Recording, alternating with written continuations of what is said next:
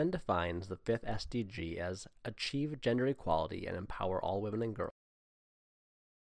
Gender equality is not only a fundamental human right, but a necessary foundation for peaceful, prosperous, and sustainable world. I'm going to give you three stats and talk about details of things we can do about them in this episode. Stat number one Worldwide, over one in four women aged 15 and older, that's 641 million, have been subjected to physical and or sexual violence by a husband or intimate partner at least once in their lifetime.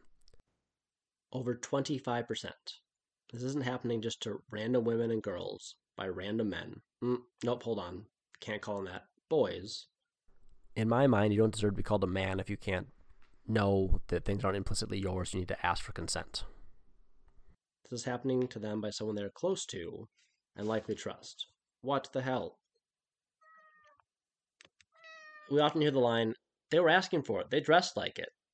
But actually, often the women who are not acting feminine enough, this occurs too. So, like, women who act outside of our society's feminine ideals of being submissive and not dressing femininely enough are the ones that get raped and sexually abused far more often than those that fit those norms. That alone is a problem. But either way, it's not the women's fault. It's the men for not asking for permission, asking for consent, and making sure they get a yes before they do it. So men, here's my ask is actually get consent before you do anything with someone you're dating, married, doesn't matter. They should be saying yes before you do anything with them. If you've not seen the Tea consent video, it's an amazing and hilarious way of looking at it. I'll link it in the show notes. And so we need to make sure we teach all of our boys that it's extremely important and it's your job to determine exactly what if it's not an actual yes, it doesn't count. There are two awesome programs called Coaching Men into Coach sorry, Coaching Boys into Men and Manhood 2.0 program that do a great job of te- helping men teach boys to do that. So, if you're a boy or man, I want you to do a couple things. I want you to note how often the word girl or girls is used in the same sentence as man or men. Like, oh, look, the girls' soccer team lost 2 to 0, but the men's soccer team won 3 0. This happens all the time. Two, I want you to speak up about sexist jokes, explain that you don't find them funny and they're not appropriate. And three, I want you to make sure you ask more for women's thoughts and ask what you can do to help around these issues. What you can do if you're a girl or a woman. One, stay in school, get educated, and encourage other females to do the same.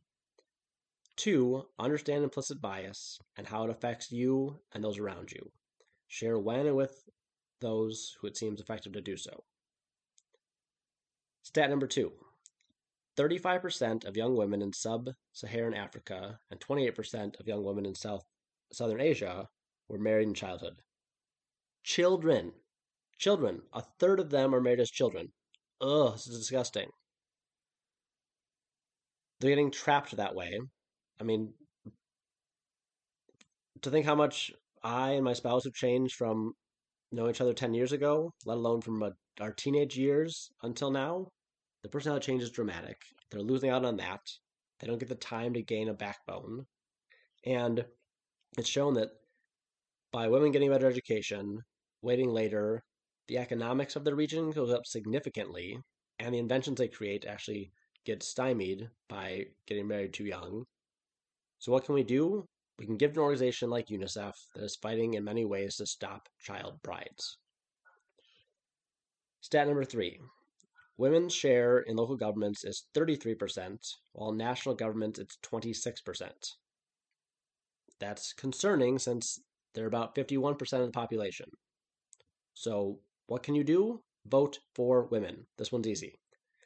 If they're about equal candidates, or you have to vote between two people you don't know much about, go with the woman on the ballot. I'm not saying indiscriminately vote for women, but have but they've had to deal with they've had to deal with more sexism and a harder life than the men have. So give them the benefit of the doubt by voting for them unless you're obviously the worst candidate. That's it for this week. Until next time, be green and be seen.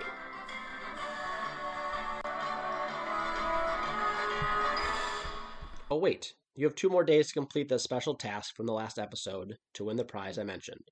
If you want to win it, you have to play.